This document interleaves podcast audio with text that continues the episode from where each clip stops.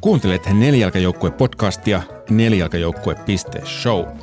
Minä olen Mark Lindgren ja tänään kanssani on vapaaehtoinen eläinsuojeluneuvoja ja Suomen vanhimman eläinsuojeluyhdistyksen, Turun eläinsuojeluyhdistyksen eli TESYn varapuheenjohtaja Taru Säteri. Tervetuloa podcastiin, Taru. Kiitos. Tesyhän on nyt toiminut vuodesta 1871 alkaen, eli ensi vuonna tulee 150 vuotta täyteen teidän yhdistyksellä. Minkälaiset fiilikset on? Sinällään tietty onnelliset sen suhteen, että eläinsuojeluyhdistys on pysynyt toiminnassa niinkin kauan ja se, että saa olla itse mukana Suomen ensimmäisen ja vanhimman eläinsuojeluyhdistyksen toiminnassa. Ja ensi vuotta varten on tietty suunnitteilla isompia tapahtumia ja toki tämä tämän hetken tilanne vähän vaikuttaa siihen, että miten näitä lähdetään toteuttamaan, mutta on isoja asioita tulossa. Se on mahtavaa. Niitä odotamme jännittyneitä, mitä siltä kuuluu, mutta tänään kuitenkin puhumme eläinten hyvinvoinnista yksilötasolla ja, ja eläinsuojelun kehittämisestä myöskin niin kuin sitten taas laajemmalla tasolla. Mutta ennen kuin mennään siihen, Taru, niin miten, miten sinusta tuli eläinsuojelija? No musta oikeastaan siihen on vaikuttanut muutama eri tapahtuma. Et lapsuudessa niin vanhemmat ja tuttavat on, ovat aina korostaneet sitä, että miten eläimiä tulee kohdella, kohdella ja että eläimilläkin on ne tunteet ja eläimet tuntevat kipua ja hyvin pitkälti samoja tunteita kuin ihmisetkin. Ja sitten se, että miten musta on tullut ehkä näin aktiivinen ja omistautunut eläinsuojelutyölle, niin se juontaa juurensa pitkälti siihen, kun itse aikanaan hankin ensimmäisen koiran, ja koira oli reskuetaustainen. Ja silloin kun adoptoin tämän koiran, niin ö, ymmärsin, että kaikkia eläimiä ei voi pelastaa tällä tavoin. En voi itse adoptoida, antaa kotia kaikille eläimille, jotka kotia tarvitsevat, tai auttaa kaikkia luonnonvaraisia eläimiä, vaan täytyy tehdä jotain enemmän ja sitä kautta olen ollut sitten siinä itse vaikuttamistyössä hyvinkin aktiivisesti mukana oikeastaan koko aikuisien. Voitko sanoa jotain sellaista avainkokemusta noin niin kuin sun lapsuudessa nuoruudessa, mikä, mikä niin kuin herätti sut tähän, että vanhempien vaikutuksen lisäksi, että eläimiä pitää myös suojella? No siis lapsuudesta tulee mieleen, mieleen tämmöinen yksi muisto, joka liittyy siihen, että mä olin ihan muutaman vuoden ikäinen ja sain sitten opetuksen siitä, että miksi kaikkia eläimiä, myös niitä pienimpiä tulisi varjella. Ja meillä oli silloin muutaman vuoden ikäisenä tai lapsena niin tapana sitten mökillä kallioilla istua ja seurata sitten muurahaisten kulkemista siinä mökin kalliolla. Ja muurahaisia kulki sitten yksin ja porukassa ja tosissaan eh, kanto, kantorakennustarvikkeita ja ruokaa niihin käytäviin ja muuta materiaa. Ja äh, silloin oli myös huomassa sen, että mitä, tavallaan, että miten ne, mitä ne tekee ja miksi ne tekee. Ja äh, sitten seurattiin tosissaan niitä muurahaisia. Ja sitten yhtenä päivänä niin mä itse muistaisin sillä tavoin, että yhtäkkiä vaan, siis kun lapset saattaa tehdä lapset on lapsia, niin tehdä ihan mitä vaan. Niin mä muistan, että mä oon ää, seurannut muurahaista ja mä oon murskannut sen mun sormella.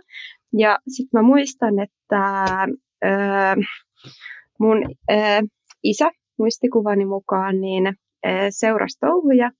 Ja sitten samalla hetkellä, kun murskasin sen muurahaisen, niin ää, tavallaan ää, niin kuin isä oli hyvin pettynyt siihen, mitä mä olin tehnyt, ja kertoi, ettei näin tule tehdä. Ja se vaikutti siis sillä tavalla niin kuin oikeasti syvästi, että hetkinen, mitä mä tein, ei, tälleen, ei tällä tavoin voi tehdä. Ja että ei kenenkään elämää saa tarpeettomasti tahallaan lopettaa. Ja se on jäänyt mun mieleen mieleen sitten voimakkaasti ja itse todellakin toivon, että ihan oikeasti jokaisella lapsella olisi elämässä se hetki, jolloin siinä vierellä olisi elämää kunnioittava aikuinen kertomassa siitä oikeasta ja väärästä, koska me ollaan kaikki ihmisiä ja myöskin eläimiä ja me kasvetaan ja meille täytyy opettaa asioita. Aivan. Sä oot myöskin sanonut, että, että eläinsuojelutyö on sulle enemmänkin elämäntapa. Mitä sä tarkoitat sillä? Mm, tarkoitan ehkä sitä, että ö, silloin tosissaan niin se on pikkuhiljaa lisääntynyt mun elämässä, että lapsuudesta lähtien siihen ehkä teini-ikäiseen asti. Teini-ikäisenä sitten alkoi ehkä olemaan vähän jossain tapahtumissa mukana ja sitten keräs vaikka jotain tarvikkeita eläinsuojeluyhdistyksille. Ja sitten siinä täysi-ikäisyyden kynnyksellä aktivoidun enemmän.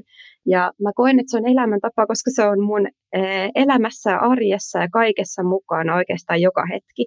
Eli kun itse toimin eh, Turun eläinsuojeluyhdistyksen hallituksessa ja toimin SEYn hallituksessa ja olen toiminut muidenkin yhdistysten niin kuin hallitustyöskentelyssä ja sitten siinä käytännön eläinsuojelutyössä ja eläinsuojeluneuvojana, niin se tarkoittaa sitä, että kun mä herään aamulla, niin usein mun päivä alkaa sillä, että mä teen jotain eläinsuojeluun liittyvää olen itse ihan palkkatöissä ihan muulla alalla kuin eläimiin liittyvällä alalla, mutta sitten töissäkin, että jos on semmoinen tavallaan tauon paikka tai muuta, niin usein itse asiassa niin kuin tälläkin hetkellä, niin järjestän tarvittaessa sitä aikaa myös eläinsuojelutyölle. Eli porrastutaan hyvin sitä elämää. Ja todella pitkälti niin illat, viikonloput kuluu eläinsuojelutyön parissa joko ihan käytännön työssä, valistustyössä tai sitten tämmöisessä hallinnollisessa työssä. Että tiedät, tiedät mitä teet vapaa-ajalla, sitten sitä ongelmaa Joo. ei ole. Että... Joo, mutta toki sitten taas, koska on ollut niin aktiivisesti mukana, niin sitten monista eläinsuojelutoimijoista on tullut myös ystäviä. Eli ei koe sitä, että se olisi semmoista niin kuin väkinäistä tai vieraiden ihmisten kohtaamista, vaan se on samalla, samaan aikaan myös olemista kavereiden ja ystävien kanssa. Mukana nelijalkajoukkueessa SEY, Suomen eläinsuojelu, Suomen suurin eläinsuojelujärjestö ja eläinsuojelun asiantuntija, sekä kodittomat.info, palvelu, jossa kodittomat lemmikit etsivät uutta loppuelämän kotia. Sydäntä lähellä. Se, mitä mihin mä ehkä keskityn ja ne mun asiat, mitkä on mulle tärkeitä, niin se, että se eläinten suojelun edut että mitä, mikä on sen eläinyksilön etu, niin se ei ole aina niin kuin sama asia kuin vaikka luonnonsuojelun tai ympäristönsuojelun etu.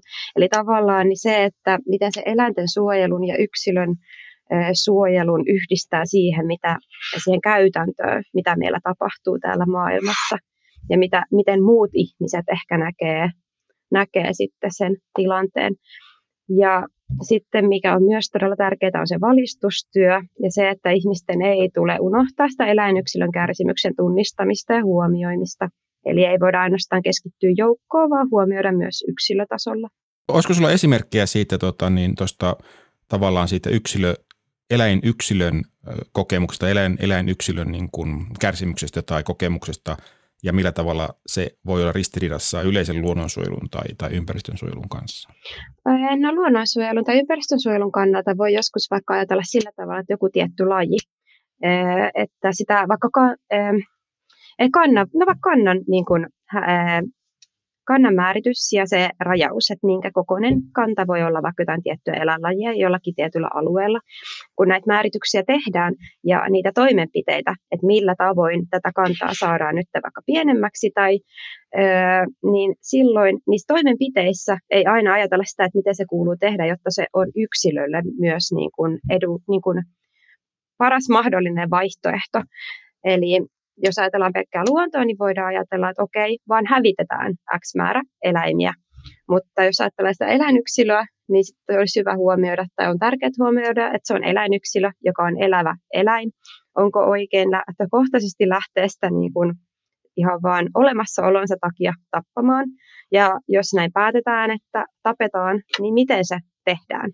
Eli olisi äärimmäisen tärkeää määrittää aina ne keinot ja huomioida se yksilö. Että nämä. Ja sitten sama näkyy ehkä tässä haitallisissa vieraslajeissa, joita on määritelty. Toki siihen on ihan syynsä, että on huomioitu sitten paikalliset, paikallinen luonto ja meidän omat niin sanotut vanhat eläimet.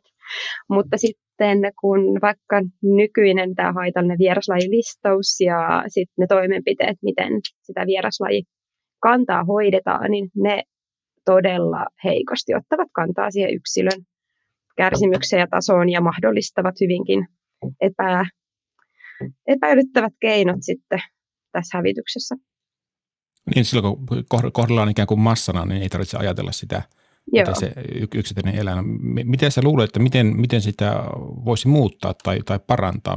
Mikä olisi, niin kuin, onko se sellainen ongelma, mihin ei ole ratkaisua vai miten sitä voisi lähteä Siis on, ra- on ratkaisuja, eli tietty yksi äärimmäinen keino olisi se, että otettaisiin huomioon nämä asiat ihan siis lainsäädäntö- ja määräystasolla tavallaan käyttöön vaikka heti. Mutta toki eh, se on mm, periaatteellisesti mahdollista, mutta sehän muuttaisi meidän yhteiskuntaa kertaheitolla niin voimakkaasti, että sitä vastaan tulisi varmasti siis todellakin suurta niin kuin vastustusta, että eläimet huomioitaisiin ja niiden oikeudet vaikka sitten ihan lainsäädännön kautta mm, se on mahdollista. Mutta sitten semmoinen tavallaan, että miten me sitten saataisiin se toinen vaihtoehto on se, että ihan valistuksen kautta ja sitten samaan aikaan, kun saadaan tietämystä ja ymmärrystä ihmisille lisää, niin muovataan sitä meidän lainsäädäntöä olemaan sitten samalla tasolla se yleisen tietämyksen kanssa.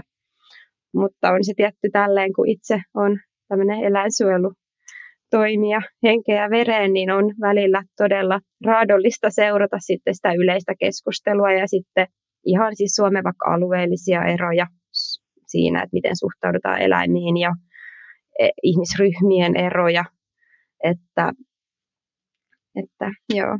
Mutta tämän eteen töitä tehdään ja Turun eläinsuojeluyhdistys ollaan aika käytännönläheinen yhdistys, eli tavoitteet on toki todella korkeana ja se korkealla ja se, mihin me halutaan oikeasti päästä, on todella korkealla. Mutta sitten me ymmärretään se, missä me nyt eletään, missä yhteiskunnassa me eletään, ja me edetään sen takia niin kuin NS pienin askelin kohti sitä päämäärää. Miten sä näet, että eläinsuojelulainsäädäntöä pitäisi nyt sitten lähteä kehittämään eteenpäin? no siis tällä hetkellä eläinsuojelulainsäädännössä eläintä kohdellaan kuten esinettä, eli, tai eläin käsitetään esineenä. Niin se, että elämällä itsellään olisi arvo, niin se oli, olisi todella tärkeää saada, saada kirjattua. Ja lisäksi sinne laittaa niin sanotusti näitä eläinten oikeuksia myös mukaan, eikä vain ihmisen velvollisuuksia. Öö, et siellähän on tällä hetkellä sallittuna aikamoisia asioita, että esimerkiksi kivuliaita toimenpiteitä saa tehdä eläimille ilman kivulievitystä, mikä on aika käsittämätöntä nykyyhteiskunnassa ja näiden kun on vaihtoehtoja muitakin. Eläinten pitoolosuhteet on todella, ne vaatimukset niille on todella, todella kamalat. siis eläimellä ei tarvitse olla vettä saatavilla tällä hetkellä että et, et siellä on siis todella voimakkaasti päivitystarpeita ja pitäisi huomioida niin näissä lemmikki seuraeläinasioissa sekä tuotantoeläinasioissa. Miten tuolla tuotantoeläinten puolella sä oot sanonut myöskin, että, että sitä pitäisi kehittää niin, että, että se parantaisi tuotantoeläinten oloja, mutta toisaalta myöskin mahdollistaisi tämän tuotannon jatkumisen Suomessa? On, onks, mit, miten tämä, ne on vähän niin kuin, onko ne toisiaan vastaan vai tota, löytyykö sieltä ei, jokin ratkaisu? Ee, no ei, ei siis se tavallaan, että jos miettii sitä, että nyt kävisi sillä tavalla, että täällä Suomessa vaikka laitettaisiin todella kovat edellytykset vaikka sille, että missä oloissa tuotantoeläimiä kasvatettaisiin, mutta samaan aikaan sitten vaikka mahdollistettaisiin se, että ihmiset voisivat tilata epäeettisemmistä ja halvemmista maista niitä lihatuotteita, niin eihän siinä käytännössä mitään järkeä, vaan se pitäisi miettiä se kokonaisuus, se, että miten saataisiin taloudellisestikin ohjattua sitä ihmisten käyttäytymistä oikeaan suuntaan. Joo, me on puhuttu aikaisemmin siitä, että, että kuluttajalla on vaikka paljon val, valtaa siinä, että jos se pystyy valitsemaan oikean informaation pohjalta, mitä, mitä kuluttaa, mutta tota, sittenkin siinä on aina, aina se hin, hintapuoli, että jos se on kovin paljon kalliimpaa, niin se saattaa hyvistä tarkoituksista huolimatta jäädä ostamatta. No siis kyllähän ne vaikuttaa siihen tietenkin siihen tavallaan niin sanotun lopputuotteen, eli lihan hintaan se, että eläintä kohdellaan hyvin, mutta sitten samaan aikaan voisi olla hyvä tiedostaa, että kuinka paljon vaikka ihminen, sekasyöjä ihminen tarvitsee lihaa vaikka viikoittain tai kuukausittain, niin määrähän on todella pieni. Ihmisen lihan syöminen on kasvanut ihan äärettömästi tässä viimeisten vuosikymmenten aikana, jos vertaa vaikka 50-60 vuottakin taaksepäin, niin se määrä on aivan kohtuuton. Eli se ko- koetaan se liha itsessään kulutustuotteena. Et sen takia tarvittaisiin sitä kohtaa asennemuutosta. Ihmisen ei ihan tosissaan ole tarpeen syödä lihaa niin paljon kuin tällä hetkellä syödään, ja se on jopa epäterveellistä, niin jos sitten ajattelee, että lihaa syötäisiin vähemmän, mutta se olisi eettisempää, niin eihän se vaikuta kotitalouksien niin ruoan hankintahintaan millään tavalla. Niin, vä- vähemmän ja laadukkaampaa ja paremman makuista ehkä sitten jopa. Niin. Se tietoisuus siitä, että se on, on eettisesti tuotettua, niin jopa voi tehdä sitä paremman makusta. Joo, mutta tietty se keinot, että miten sitten sen saisi ohjattua sillä tavalla, että vaikka täällä kotimassa saataisiin suunta tuohon, niin sitten se, että miten sitten saataisiin varmistettua se, että kuluttajat valitsee sen eettisemmän lihavaihtoehdon tässä murroksen vaiheessa. Tarinan aika.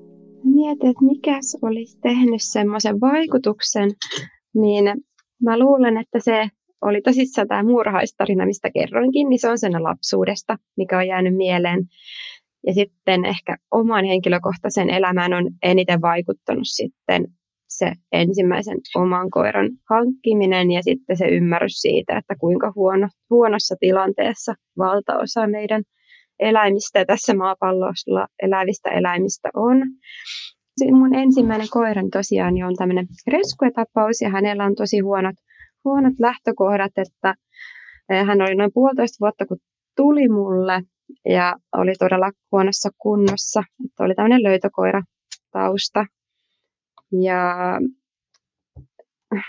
se tavallaan, että hän oli niin huonossa kunnossa ja se, että kun vaikka hän oli pieni koira, että hän oli itse asiassa silloin noin jotain viisi kiloa. Nyt kun hän on ihan hyvässä kunnossa, niin hän on se noin seitsemän kiloa, että hän oli tosi aliravittu. Ja tavallaan se, että noin pieni koira, että tavallaan ja että koirassa ei siinä olla niin kuin itsessä niin kuin ole oikeasti mitään vikaa. Tai siis, että niin kuin, ja yleensä siis jos eläimessä on vikaa, niin se on ihmisen synnyttämä niin sanottu vika tai käyttäytymisongelma. Niin se tavallaan ää, muutti tai herätti mua niin paljon, että kun näitä on tosi paljon, niitä on täällä meidän Suomessa, me, niitä on ulkomailla, siis koko maapallo täynnä eläimiä, joille ihminen on aiheuttanut joko tahallisesti tai tahattomasti kärsimystä, niin se on semmoinen niin kuin asia, mikä kyllä häiritsee. Ja sitten jotenkin se, että ihminen on myös eläin, ja me hallitaan tätä koko meidän niin kuin maailmaa todella voimakkaasti. Ja sitten mun mielestä on todella surullista, että suurelta tai suurelta osalta, mutta liian monelta ihmiseltä puuttuu se ymmärrys sitä kohtaan, että täällä on myös muita niitä eläimiä. Ei me olla ainut eläin, eikä meillä ole mitään yksin määräämisoikeutta tästä maailmasta. Mutta sitten jos siihen rinnalle pohtii, niin ää, en osaa nyt yksilöidä tapausta, mutta siis tosi suurta surua ja huolta aiheuttaa aina kun kohtaa näitä ihmisten synnyttämiä kissapopulaatioita – Eli se on aina äärimmäisen surullista. Eli kun on näitä tavallaan, että on osittain hoidettu tai ei hoidettu ollenkaan vaikka 50-100 kissan määrää, niin ne on aina todella surullisia ja niitä tulee jatkuvasti vastaan.